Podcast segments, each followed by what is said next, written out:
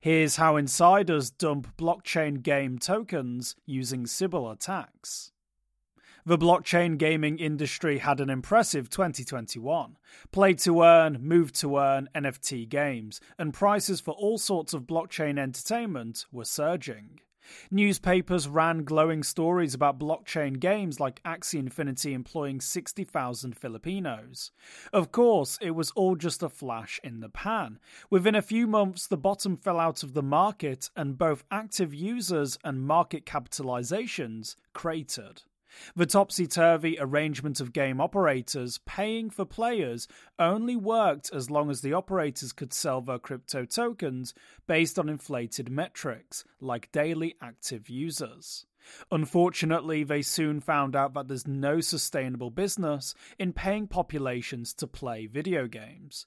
Once insiders finished dumping their bags, the blockchain gaming industry left many of those Filipinos indebted.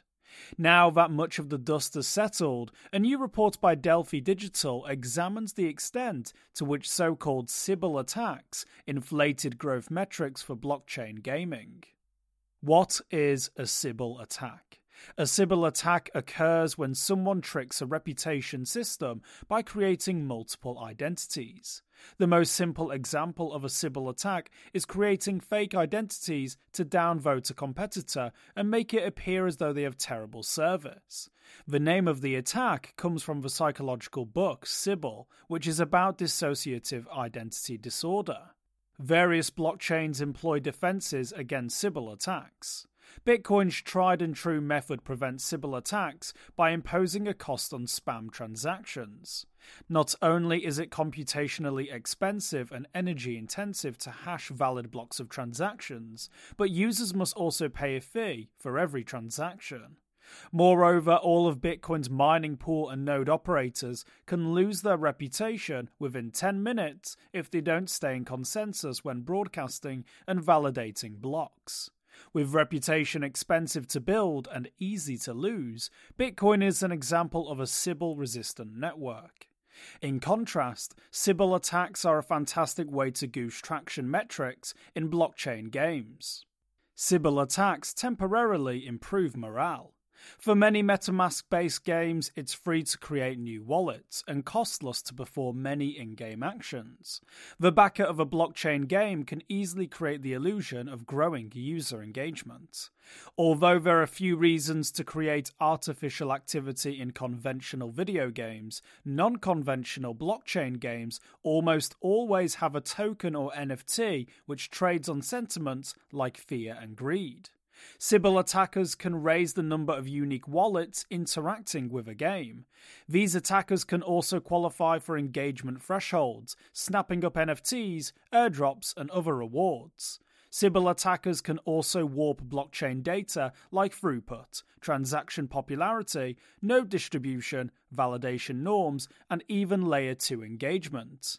Per the axiom garbage in, garbage out, misleading on chain data then provides misleading intelligence, reports, and investor decision making. Besides discouraging legitimate use, these Sybil attacks can artificially pump GameFi tokens. Throughout GameFi's short history, Sybil attackers have significantly inflated the number of unique active wallets using the biggest blockchain games. This is always evident during NFT drops, where unique active wallets don't equal the number of human users. Of course, even legitimate users could have two or three wallets. After all, many people have multiple Instagram or Twitter accounts. Nevertheless, the vast majority of on chain blockchain gaming activity is bots and Sybil attacks. Conclusion Bot activity discourages legitimate users of blockchain games who believe the marketing materials of game promoters.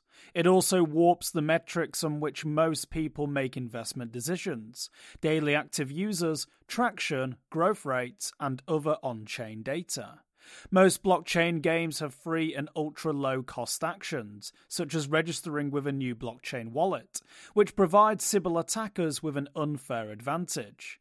This marginalizes legitimate users who often opt for other, more enjoyable games with real humans. GameFi protocols with lower costs see more bot activity. Many actions are totally free. Often, repetitive actions like gold grinding within blockchain games are easily programmable. Developers can create simple software and complete actions over and over again.